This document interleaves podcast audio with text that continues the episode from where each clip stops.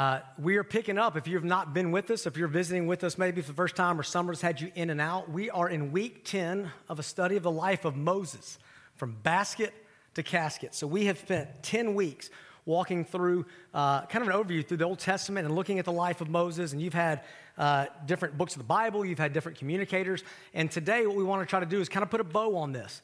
But in order to do that, we kind of have to wrap up, connect the previous nine weeks. And I'm going to attempt to do that in about 30 seconds as best I can if you'll lean with me. So, full disclosure, we're going to try to compress this. We may leave something out. If so, just assume that I believe it's there and you'll trust it there, and we go back and look at God's word. The second thing is the head's going to be shiny all morning. So if that's new to you, that, like it's not going to be any different, maybe you, maybe you can reposition your head.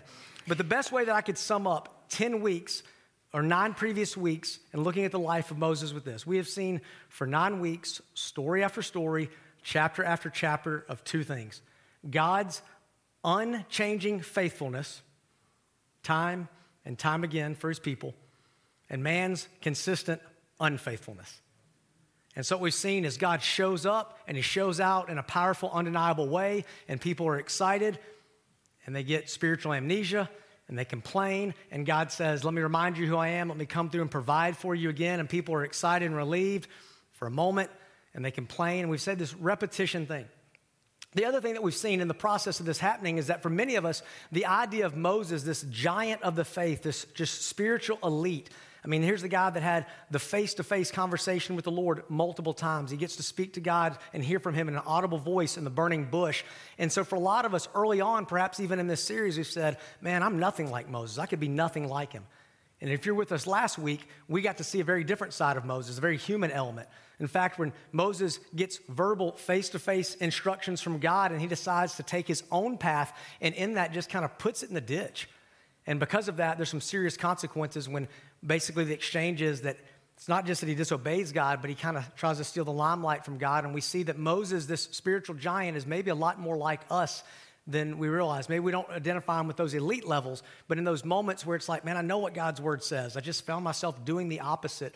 That's where we found ourselves. And today we're going to find yet another humanizing aspect of Moses and the fact that um, we're going to see what happens at the end of his life. So, with whole series, week number 10, from basket to casket, we're approaching the casket.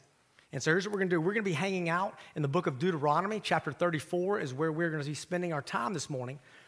And so as we get a chance to get there, Deuteronomy chapter 4, um, I want to make a statement that I don't think I'm, it's going to take much convincing uh, for you to be on the same page with me. That would be this that time is precious, time is limited, and time is very sneaky. Now, here's what I mean by that we have somewhere in the uh, area of 30 to 45 minutes left together in this room. Some of you are cheering more for that 30 minutes and against that 45, but uh, that's somewhat predictable. Um, we're about four months away from Christmas. For some of you, that seems like a long way away, and for some of you, you're like, I'm already behind. All right? Uh, you heard Pastor Michael reference that just a minute ago that we're about seven weeks, Lord willing, to being on the other side of the renovation and being back into uh, the worship center. And so those things kind of all make sense. But here's where life and time can be sneaky. If you ever heard these words, about three weeks, that's what you or maybe a loved one has left. And maybe a medical professional would say something like, hey, about, about three weeks, and we'll try as best we can to make, make you or to make him or her as comfortable as possible. When those things happen, and time sneaks up on us, and I, so many things go through our head. There's so many things that are unknown and that have been left undone. Um, I have a good friend that always says it this way. He says it time and time again. He says, The end of our life, we'll always say one of two things I'm really glad I did, or really wish I had. That we tend to go back and we have perspective at the end that we can't go back and change. And so at this point, we're looking at the end of Moses' life. And we realize that in the life of Moses, just like for myself and for all of you, recent surveys have showed 100% of people will die at some point right? We don't like to think about that, but the reality is that day is coming for all of us. And so, what we want to do today, the main idea that we want to chase after in the book of Deuteronomy in chapter 34 is going to help us with, is this idea of going to the casket with confidence. Going to the casket with confidence. Now, the way that life works is for some of us, there's a long runway before we do that. For some of us, we may have ways to prepare for that. And for some of us, nobody wakes up on their last day knowing, well, this is the day. But what we're going to see is some principles and some examples in Deuteronomy chapter 34 of God's faithfulness, Moses' interaction, and what we can learn and take away from that. So I want to invite you to stand to your feet, if you will, for just a minute. And we're going to read out of the book of Deuteronomy, chapter 34, beginning in verse 1. Then Moses went up from the plains of Moab to Mount Nebo to the top of Pisgah, which faces Jericho. And the Lord showed him all the land Gilead as far as Dan, all of Naphtali, the land of Ephraim and Manasseh, all the land of Judah as far as the Mediterranean Sea, the Negev and the plain in the valley of Jericho, the city of palms as far as Zoar. The Lord said to him, him being Moses, This is the land that I promised Abraham, Isaac, and Jacob. I will give it to your descendants. I have let you see it with your own eyes, but you will not cross into it. So Moses, the servant of the Lord, died there in the land of Moab, according to the Lord's word. He, being the Lord, buried him in the valley in the land of Moab, facing Beth Peor, and no one to this day knows where his grave is. Moses was 120 years old when he died. His eyes were not weak, and his vitality had not left him. The Israelites wept for Moses in the plains of Moab 30 days. Then the days of weeping and mourning for Moses came to an end. Joshua, son of Nun, was filled with the spirit of wisdom because Moses had laid his hands on him. So the Israelites obeyed him and did as the Lord had commanded Moses. No prophet has arisen again in Israel like Moses, whom the Lord knew face to face.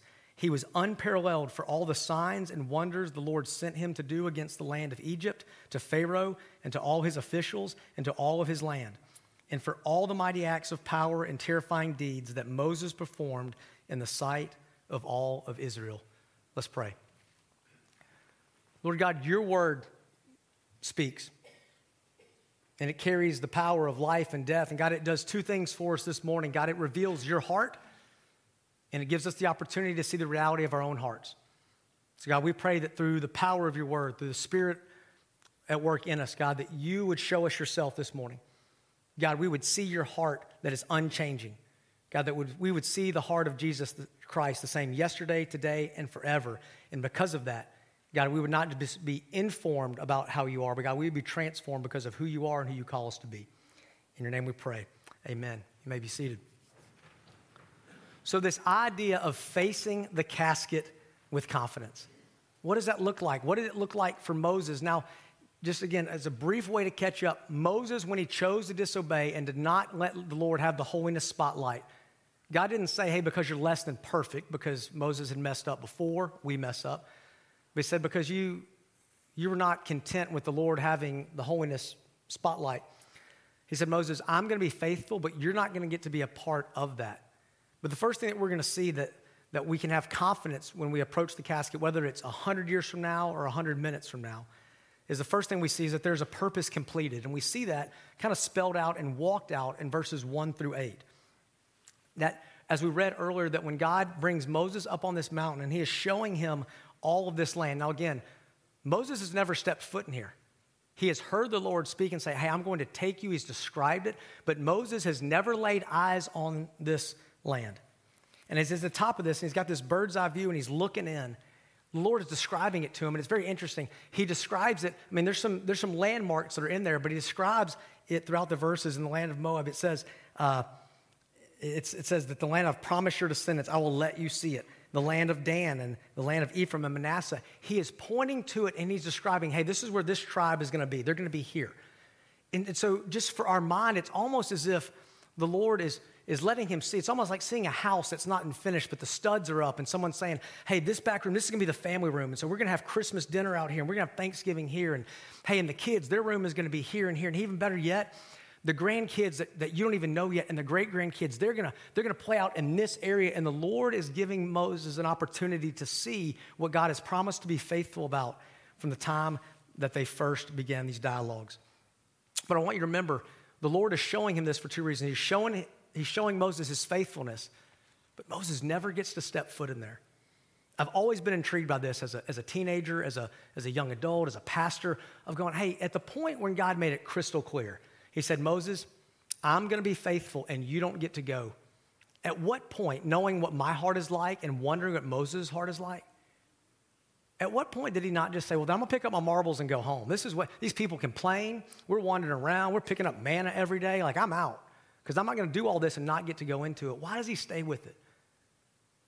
I think in my own heart as a dad, when, when, when, your kids are little or your grandkids are little and you go somewhere, maybe you've had this conversation. You're going to an amusement park or uh, a ball game and you say, hey, if you ever get lost, we're going to come right back here to the entrance. See, we got this big thing right here. You're going to come right back here. And if you get lost, we'll meet here. And I think what the Lord does here with Moses, what happens in Moses' heart is when he has those moments of why would I continue, is he goes back to where it all began. It goes back to that face to face encounter with God in the burning bush, and God saying, Moses, here's who I am, and here's what I'm going to do. I'm inviting you to be a part of that. And what we see is that God has held up his end of the bargain every single time, and that Moses gets it right, and Moses gets it wrong, and God is undeterred by Moses' lack of perfection. See, in that moment, his faith had become sight. What he knew that the Lord was calling him to, he's actually getting to lay his eyes on it and see. And God's saying, Hey, I just want you to, to see right here, this is where it's happening. I'm just as honest as I've always been, but you're actually getting to see this. I think the other part, the takeaway for us, is that Moses had a purpose for his life. He had some tasks, but didn't, didn't just have goals. You know, goals have a shelf life. Purpose is constant. The great football coach Tony Dungy said it this way: It says, "Goals have a beginning and an end. Purpose doesn't." Purpose is what we live for. I think that's worth reading again, not because a coach said it, because of what the Lord calls us to. That goals have a beginning and an end, and purpose doesn't. Purpose is what we live for.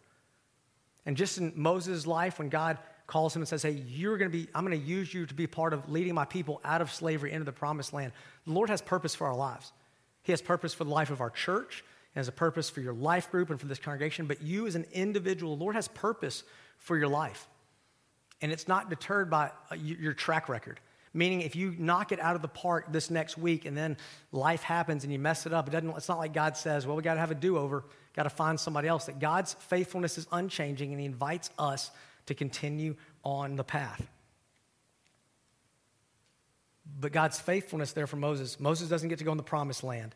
He leads his people as God said he would, and the people get to. And he fulfills that purpose in the immediate sense. And I'm going to ask this rhetorically, but I want you to reflect on it because I've had to ask myself a lot of this this week. For his life, the reality was him fulfilling God's purpose didn't necessarily line up with his plans. I'm not a genius, but I feel pretty confident if we could go back in time and say, Moses, if God said, Moses, what would you like to do? Go into the promised land or die outside of it and be buried here? I'm thinking he would pick to go in. Everybody would. And yet, there are times in the life of Moses, in the life of Mark Cole, and in your life to where you fulfilling the purpose of God may not line up with the plans that you had envisioned. But it doesn't mean that God's plans are wrong, God's purpose was wrong. Maybe it was our perspective. And so Moses doesn't get to experience that by setting foot, but he gets to sit in that part. And I would say this even in his track record of messing it up, when he steals a spotlight from the Lord, he disobeys, even when you're done, God's not done on both ends of the spectrum. So if you've, you've lived life and you've just made mistake after mistake and just you have royally made a mess of it, your heart will tell you, hang it up. The world will tell you, damaged good. And the Lord would say, nothing's changed. The goal is still the goal. Your purpose is still the purpose. You're not done if you've messed it up. On the other end of the spectrum, if you have been faithful as you know how to be with the Spirit alive in you and doing, and you say, you know what, I've been doing this, it's just time for me to do something else, I think the Lord would say to all of us, it's never too late to start, it's always too soon to quit on the purposes He has called us to. And we see that. The Lord's not done with him, He's still going to use him. But I think it's amazing that we get to see some human heart in this. In verse 6, it says that the Lord buried Moses there, and it says, and to this day, no one knows where he's buried. Now, there could be some things in there that are like, well, what's the deal? Is that bad record keeping? What's going on? I think there's two things we see about the Lord's heart in this. One says that the Lord buried him.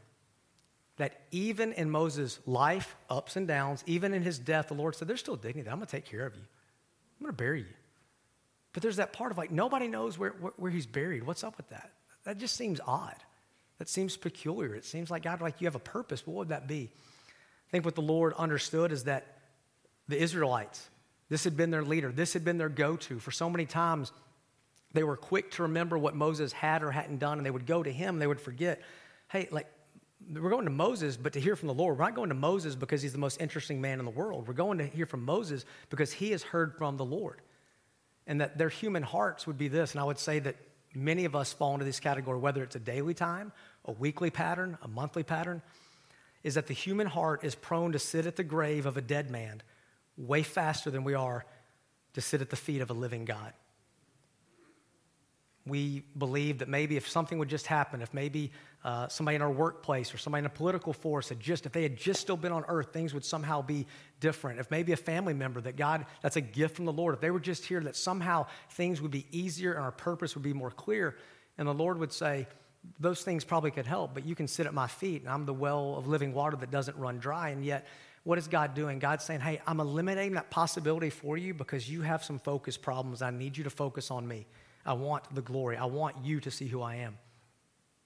We see this that whether it's their shortcomings in the life of Moses, whether it's not having their leader and this feeling of desperation, that the promise of Philippians 1 6 that says these familiar words I am sure of this, that he who started a good work in you will carry it out, carry it on to completion until the day of Christ Jesus. Here's what that verse doesn't say it doesn't necessarily say that he who started a work in you will make sure that you're the one who takes it across the finish line. It says if God started the work, he'll be faithful to carry it on to completion. And for some of our lives, we get to carry the ball from here all the way across the finish line. And for some of us, we get to take it here. And then somebody else is going to take it here. And then someone else is going to take it the next step. And it doesn't change God's purpose or his faithfulness, but does call us to say, hey, God, I want to be faithful what you've called me to, not just, God, tell me what the prize is, and then I'll play your game because God is the prize. His presence, His nearness, His faithfulness is what He calls us to. If God started it, you and I can't end it, nor can we finish it. He buries him. But in Deuteronomy 34 7, it says some interesting, powerful words for every single one of us in the room, from the youngest to the oldest to all in between. In verse 7, says these words Moses was 120 years old when he died. His eyes were not weak, and his vitality had not left him. 120 years, that's a pretty good run. Humanly speaking, after 120 years, he's earned the right to go, somebody else can do it. I'm just tired. Or better yet, in, in church language that surely none of you would ever use, but probably people in the other venues, I mean, right? People say things like, well, that's just how God made me. That's just how I am. And the heart of God would say, well, no, that's how you were born, but I'm making you more and more like the image of Christ and less and less like yourself. That I am sure that he who started a good work in you will carry it on to completion until the day of Christ Jesus. Not the day of Mark Cole's last breath, not to the day of your last breath, until the day of Christ Jesus. So we all have a part to play in that process. But here's what I love. Says that when Moses takes his last breath, like his body was still vibrant. He still had something to give. It didn't say like he had a good run and he was like old Yeller, just take him out. His eyes could still see. He still had vitality. So here's the question for all of us, right? Because none of us with age, our eyes don't tend to get better, right? None of us say at whatever stage we are, none of us go, you know, if, I'm glad that 17 year old Mark didn't have to mess with 45 year old Mark because I, all of us get that there's a youthfulness and an energy that comes with those things. But here's the question What can you see at this current stage of your life? What can you see? Not optically. What can your heart see that's not based on your eyes, but it's based on your Savior? Because what happens with all of us is we develop spiritual cataracts, a film that goes over and that clouds, and it doesn't change what's out here. It just puts something before us that it limits what we can see. And that for some of us, it may be that just like, hey, I had more to give physically at another point in my life, but spiritually, that's the one thing that we should become stronger and stronger with each day that we're given. That we would still have eyes to see what the Lord is doing and say, yeah, I, I realize like this world is a crazy place. I mean, I realize life is lifey. It'll knock you down and keep coming, but that changes nothing about the faithfulness of God. That if anything, our spiritual vitality should grow and grow and grow and grow. Not just go, man, I've done all that. I'm just tired of doing that. We would chase after the Lord. Moses, this whole time, had led towards a goal he would never, he had never personally seen, but it's a gift of God. It's God's grace. And God doing that, it doesn't change one thing about God. It doesn't make God nicer or more sovereign because Moses got to see that. He was faithful to complete what he said. But it's a grace gift, it's God's kindness in this moment for him to basically say to Moses, Hey, Moses, I'm showing you this. And it's not because my goodness and faithfulness, that's not on trial. I want my glory to be on display. I want for you, even in your dying breath, to be able to say, Man, I saw what the Lord promised He was doing. Even though He didn't have to show me, He chose to show me. He gave me exposure to see what His hand was doing in His faithfulness. Many of you remember Mark Felts, who was a member of our church for a long time, that just, he loved the Lord in his life, uh, got cancer, and he didn't know how much time he had. And he would say things on occasions in large group and small groups and one on one conversations, words like this. He'd say, Hey, I can't die until Jesus says so. And so for him, it wasn't this thing of like, people might say things like, Man, he was gone too early. He's like, Man, when I die, it'll be right on time. And I won't take my last breath until Jesus says so. Henry Martyn once said these words. He said, I'm immortal until God's work for me to do is done. The Lord reigns. Meaning that we are so positioned to live in fear and to think, well, this is going to happen, and this might happen, and this might happen. The Lord would say, no, what will happen is my purposes. And we don't get to know the time, which is precious and fleeting. So we see that there is a purpose that's fulfilled. God's purpose in his life is completed. Second thing that we see that can help him approach this casket with confidence is there's a successor empowered. It talks about Joshua, the son of Nun, being filled with the spirit of wisdom because Moses had laid hands on him. So the Israelites obeyed him and did as the Lord had commanded. Now we know the Bible is true, and we know in this moment Moses actually does it. He lays hands on Joshua. But we know that it's more than just that. That Moses is not going, Got a few minutes here. I got some unfinished business. Hey, Joshua, I'm Moses. Good to meet you. We need to connect on some stuff. What is he doing? He is doing to Joshua what he has done time after time after time over years with Joshua. If you remember, Joshua is one of the spies that goes into the land of Canaan. Is there? And matter of fact, when Moses, not in his best moment, the spies come back and everybody's saying, these guys are huge. There's no way. Joshua and Caleb are going, no, we can take this. Let me tell you why. The Lord is with us. And Moses says, eh, guys, we're not going to go. They've had that moment they've been on different sides of the decision. Joshua has been right there to see Moses at his best moments and his worst moments. There are times that we know deductively and in Scripture that in the life of Moses and Joshua, there were times that Moses said to Joshua, let me, let me tell you something. Let me tell you about what the Lord did before you walked this earth. Let me tell you about his faithfulness. There were times when he said, Hey, Joshua, I want you to come with me. There were times that he probably said, Joshua, I need you to be here. It's not just, hey, come with me. I can't do this without you. There had to have been conversations where he just verbally spoke over and said, Joshua, I see this in you. I see that the Lord has prepared you for this. In times that he would speak over Joshua and remind him of God's faithfulness, about what God promised to do and what he's in the midst of doing. And it's the influence over time that Moses had in Joshua's life. And that's why we, we don't take moments like what we prayed for our teachers and administrators. It's not, that's not to check a box or to, to feel good about something we do, that we believe that, that in our lives, that when we make deposits over time with those that are under our spheres of influence, whether it's in our household, our place of employment, as a teacher, as a coach, as a mentor, as a grandparent, as a neighborhood person, that those commitments, those drops, time after time after time, they fill a bucket. And that the compounding interest of making spiritual de- deposits in others can never be overstated. What did Moses do? He had a successor that was empowered. And we'll look in the weeks to come of what Joshua did in that moment. God's faithful, God's got a purpose, and you get to be a part of it for your season. Be had a successor. Nowhere in the Bible do you see Moses going, Hey, Joshua, you can sit there and tell me how great I am. Because the purpose of Moses' life and having a successor wasn't so that it would be Moses 2.0. It's so that there would be someone to lead the people to the things of the Lord. Which brings us to our third thing that we see, and that's a legacy secured. That there's not just fulfilling a purpose and not just having a, success, uh, words are hard this morning, a successor. Not just having someone who can step in and say, hey, repeat, but to go, hey guys, we're going to do everything the Lord called us to do. Matter of fact, and the Lord's going to take us to new places, places that are unknown. They're literally going into a promised land, which is full of promise, which doesn't mean it's free of adversity. But it says God's promised it to it. He's promised He's going to give it to us, He's going to hand it over to us. Listen to these words, though, when it speaks of the legacy that Moses leaves. It says, No prophet has arisen again in Israel like Moses, whom the Lord knew face to face. He was unparalleled for all the signs and wonders the Lord sent him to do against the land of Egypt, to Pharaoh, and to all his officials, and to all of his land, and for all the mighty acts of power and terrifying deeds that Moses performed in the sight of all Israel. Here it goes again. He is the creme of the creme, right? It's like Moses. The Bible, we, we, we even said last week that Numbers 12, 3 said it this way of Moses. Moses was very humble man, more so than anyone on the face of the earth.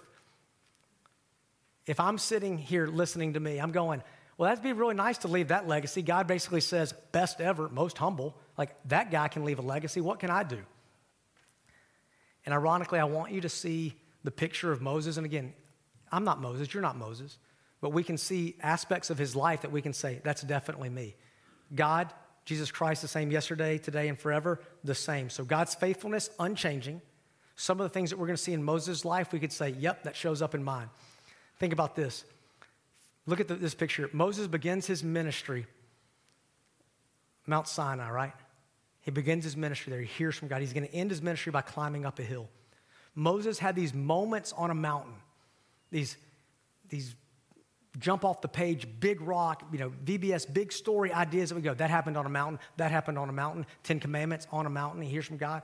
And yet most of his life was lived in a valley. Were mountains part of it? Absolutely. But the vast majority of his life, valley. Matter of fact, wilderness, wandering around what felt aimlessly in the valley. The Lord heard Moses cry. Moses heard the words of the Lord on a mountain, but he experienced him in the valley. The valley is where Moses saw the Lord move. He heard the promises on the mountaintops. He experienced the faithfulness in the valleys. I need to hear that this morning. That if I were pushing buttons, I would always choose God, I like to just go from mountaintop. I'd like to go from Everest to Kilimanjaro back to Everest. Like, I don't have to always be at the top, but I want to be on a mountaintop. And yet, where God chooses to most often reveal his heart to us and solidify the things that not just that we know, but that anchor our souls, those happen in the valley. And in those moments, fleeting moments of his life, he knows his days are numbered. He knows, God, you're going to be faithful, and everybody gets to go experience the promised land. I don't get to go. What does he do? He pulls Joshua in and he lays hands on him and he speaks over him truth and blessing. Not just regret, but the truth of who God is. Dependence on God for that spirit. And here's what my Bible doesn't say. I don't think any of yours say that. Moses doesn't pull him aside and say, Man, wasn't that neat when we got to be a part of the Red Sea? Man, those were the good old days. Hey, do you remember that? That was we that's really doesn't get any better than that. And yet God showed out powerfully there. We're supposed to remember that. Scripture calls us to remember it. But if you recall the story of the Israelites all the time to where they get what I call hindsight bias. Remember a couple weeks ago, they're like, You brought us out here to die, us, our kids, our animals, everybody. Wah, wah, wah. This is horrible. Moses isn't talking about any of that. He is telling him, Remember, the faithfulness of God, what He's called us to, your purpose. He's speaking truth and blessing over Joshua. Here's why that's so important. Verse 8 was so sobering as we prepared uh, this passage to preach and just reading it over and over again. Now, again, Moses, most humble man to have ever lived. He's a hero of the faith. He spoke face to face with the Lord. And let me just read out loud again verse 8 that talks about his legacy and his life. The Israelites wept for Moses in the plains of Moab for 30 days. Then the days of weeping and mourning for Moses came to an end. Two things. Customarily, there's 30 days was a mourning and weeping process, but here's just stone cold reality. Moses, who I think we would all agree gets it, he did, he did more for the kingdom than I'll ever do. He was that guy, the most humble to ever walk the earth. And the Israelite nation mourned for him for a whole month and then they said, Where are we going to lunch today? Uh, who needs milk from the store? What happened? Life still moved on. And it would be short sighted and foolish of me and short sighted and foolish of us to think, well, you know what? My legacy is going to live forever. People are going to remember me because I've done so much. And guess what?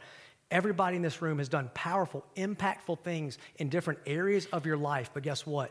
Your legacy and my legacy will be short lived. It's very sobering, right? Mark Finn, we were talking this week, he said this way He said, You can't dictate how you're remembered, but you can dictate how you live. But you can't dictate how you're remembered. Matter of fact, a recent uh, survey and research showed us this found that 34% of Americans don't know about family members further back on their family tree than their own grandparents. 21% can't even give the, the, the name of one great grandparent, I mean, their first name. A third of them can't name all four of their grandparents according to that survey. And again, it said that, that 21 don't even know where a grandparent was born, and seven don't know if their grandparents did for a living. What am I telling you? One, that's crazy. But the reality is, it doesn't matter if you're the most successful in your field, average at your field, invented, you were the, the front runner in your field. Our legacy, as grand as we believe it's going to be, it'll fade. 30 days, a week for Moses, they were moving on. In this unsettled life of Moses, we're reminded of several things. And here's how we're going to wrap this up. That again, the, the life of Moses, it's stories within stories, but the Bible is one congruent story of God's unrivaled, unchanging faithfulness. And so that we would see that in Scripture that as great as Moses did things, and the fact that he finished his purpose, and that he had a successor, and that he left a legacy, that Scripture would remind us that Jesus is the greater Moses. And I want you just to see the beauty of these parallel things that we can be reminded of. And as our heart, maybe over the last 10 weeks, is, has leaned into these reminders of God's goodness and the stories of Moses, and reminders of that or new information, that Moses in his life leaves the palace of Pharaoh to a desert. And yet Jesus steps out of heaven to come to earth. That Moses' purpose is leading the Israelites, the slaves, out of bondage. That Jesus leads sinner out of bondage and the, the slavery of our performance. That at the end of his life, we see Moses climbing a mountain to where he is going to die. And that Jesus would walk up Calvary to lay down his life.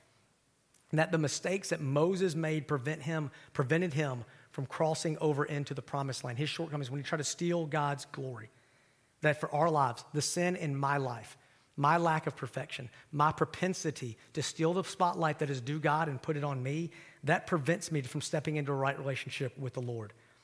In this story, Moses' death must take place before the entry into the promised land. And Galatians 2:20 would say this, if I'm a Christian, if I'm a follower of Jesus, that I have been crucified with Christ, it is no longer I that live, but Christ that lives within me.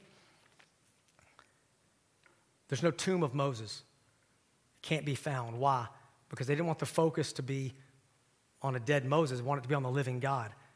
There's no body of Jesus because he is alive and we trust in a living Savior. Moses' death preceded the promised land. Jesus' death and resurrection ushers us into the possibility of life eternal. How do we approach the casket with confidence? There's no break strong enough to do that. There's no pause button. We know what our purpose is. And we say, Lord willing, is best in our how I want to be an active part of fulfilling my purpose. God, I'm not going to get it right. You haven't called me to be perfect, but you've called me to live with purpose. And I want to have successors in line. That means that in the spheres of influence and the areas of influence we have, that we have the opportunity to encourage around. So for some of us in this room, that may look like serving in ministries of the church. It may look being a part of a life group, being what the Bible calls iron sharpening iron, just to speak truth and love to one another. It means that even for our students, that they have those relationships with peers and they have relationships with those maybe a year or two younger. And just from a practical application, think about this. If you're in the room and I said, hey, I don't know why I'm fascinated with buttons, but I am. If you could push this button, you could have the opportunity over the next couple years to teach in a life group your uh, the, the, the son or uh, you have sons, you have daughters, you could teach your future son in law or daughter in law in like life group.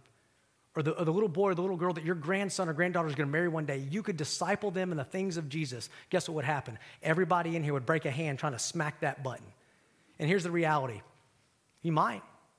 But the greater reality is that every kid that comes to a life group, every student that goes to a life group, more than likely will have a husband, will have a wife, will have children, and somebody will either have taken the opportunity to invest in them, to leave a legacy of the things of Christ, or to not. And we have that opportunity. But because Jesus is the greater Moses, listen to this promise and these words in Hebrews chapter 3, starting in verse 3. For Jesus is considered worthy of more glory than Moses, just as the builder has more honor than the house. Now, every house is built by someone, but the one who built everything is God. Moses was faithful as a servant in all of God's household, as a testimony to what would be said in the future. But Christ was faithful as a son over his household And we are that household if we hold on to our confidence in the hope in which we boast. Meaning that if we don't just understand the story of Jesus and the cross and the resurrection, but that has become our story, then we anchor in that. And that we understand that we have purpose there, that we have a legacy that's more than just here's some accomplishments and what I did to fill 40, 50, 60 hours a week for a paycheck, but a faith legacy. 10 weeks walking through the unsettled life of Moses. What can we learn? How can we go to the, the casket with confidence? We live with purpose up until the very end. We don't know when that's coming. So, you know how we prevent that? We live with intentionality. Jesus, I'm going to chase hard after you today, and if today's my last day, that's how I finish. Jesus, I'm going to run hard after you for the next 50 years, and if 50 years and one minute's my last breath, then I've accomplished that. We empower others along the way, and we leave a legacy that points to the faithfulness of God in the cross of Jesus. Our names are going to fade. The houses that we live in today, someone will either live in or tear down and build another house in down the road. Five years, 50 years, something. They're temporal. The jobs, the offices that we have, most, most of us, somebody had that job before, and somebody will have that job after. And so we think, man, how do I leave a legacy that lasts and how do our name remembered? It's not about that. But our legacy is that our lives are an arrow that point to the things of Jesus who is unchanging. That we leave that legacy of faithfulness that's found in the cross. And that only happens in Christ. You can't leave a legacy strong enough to carry on that says, well, church is a great thing to be a part of if you can squeeze it into your schedule and being kind is a great attribute. Those are thumbs up things, but they don't change lives and they don't leave a legacy. It's only in Christ, meaning Christ in me that allows me to value people more than I value myself. It's Christ in me that allows me to serve others. It's Christ in me that allows me a perspective to see things before I can actually see them. That's possible with Christ in me. Apart from Christ, it's not. So this morning, we try to put a bow on these 10 weeks, basket to casket. We look at God's faithfulness, we look at the unfaithfulness of man, and we look at God's heart and his kindness and say, hey, look, it's not dependent on you, it's dependent on me. And God's track record, pretty stinking good. Matter of fact, never messed up, not once. Come back here next week, same statistics. Come back here 100 years from now, different person, different room, different pews. Guess what? Everything around it will have changed except for one thing his faithfulness will remain unchanging. We see that played out in a survey in 10 weeks of life of Moses. We see that played out in the pages of Scripture. But my prayer this morning is that you wouldn't just have information where you say, Man, I understand what God did, but you would experience what God did through the forgiveness that the cross offers. Would you pray for me? Would you pray with me? Lord Jesus, we're so grateful for your word and for the faithfulness that is displayed page after page after page. And God, we thank you that just like we see in the life of Moses, that mistakes and shortcomings, God, you don't flee the scene. You don't change your mind about your promises. God, you're faithful. And so we celebrate and remember what you did in the lives of the Israelites and the life of Moses. But God, we're reminded this morning that in our darkest hour, at the non, on the parts of our lives we would never put on a resume. Jesus, you saw us at that point, and that is the point at which you laid down your life on a cross to forgive us and to offer us freedom. So, God, I pray that our confidence would be in that, that our hope for purpose would be in the forgiveness of the cross, that as we pull those aside around us, for successors and to train up, God, that the, the hope of the cross would be what we impart in them, and the confidence in your faithfulness would be the thing that we put before them. And the God, that our legacy would be pointing to you because you're unchanging and your fame will not dwindle. Our names won't matter. Names will fade on our tombstones, but God, your glory will be forever, and we want to leave a legacy that points to that. So, God, I pray this morning that there's someone in this room that, that doesn't, has not experienced what the cross calls them to for their purpose and forgiveness and the hope of life, and salvation, the God, that they would hear crystal clear this morning. You offer that to them. And God, for those that know you, God, that call is still extended to have the clarity of that purpose of your glory and your faithfulness on full display. In your name we pray. Amen.